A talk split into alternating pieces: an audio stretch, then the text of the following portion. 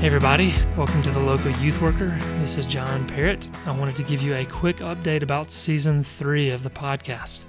Starting this Monday, January 14th, we will be airing new episodes of the podcast.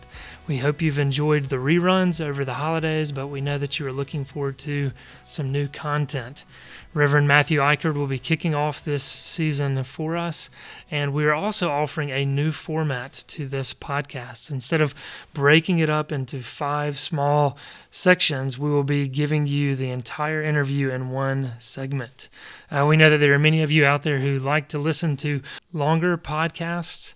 And so, uh, hopefully, this will accommodate you well. For those of you who like the smaller segments, you can still break up the you know, hour interview, give or take a few, uh, into 10 to 15 minute segments if that suits you better.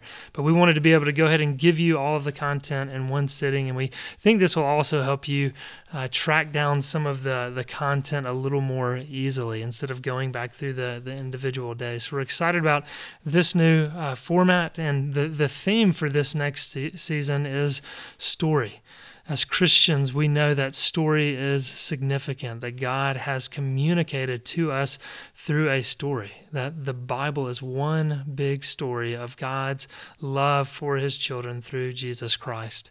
So, we're going to be interviewing local youth workers and hearing their stories. And we know that if you're in youth ministry or not, that you will be able to connect with their story and their story will resonate with you.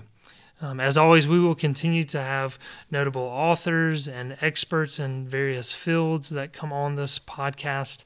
Uh, following Matthew Eichard's podcast, we will have Ellen Dykas, who works at Harvest USA, and she will actually be speaking with us about females and pornography.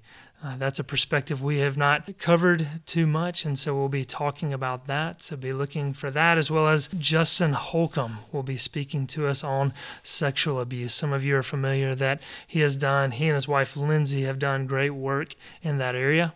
And so be looking for that episode as well. Thanks again to all of those who listen to this podcast. It really has been encouraging uh, to hear how the Lord uses this podcast. We do pray that it encourages those who are serving in youth ministry, whether that is full time, part time, or volunteer ministry.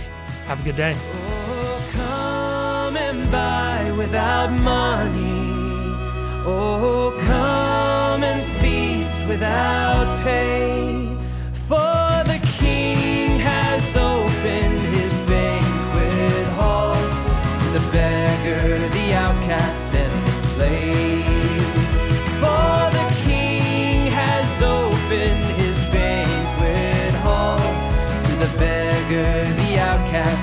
slave.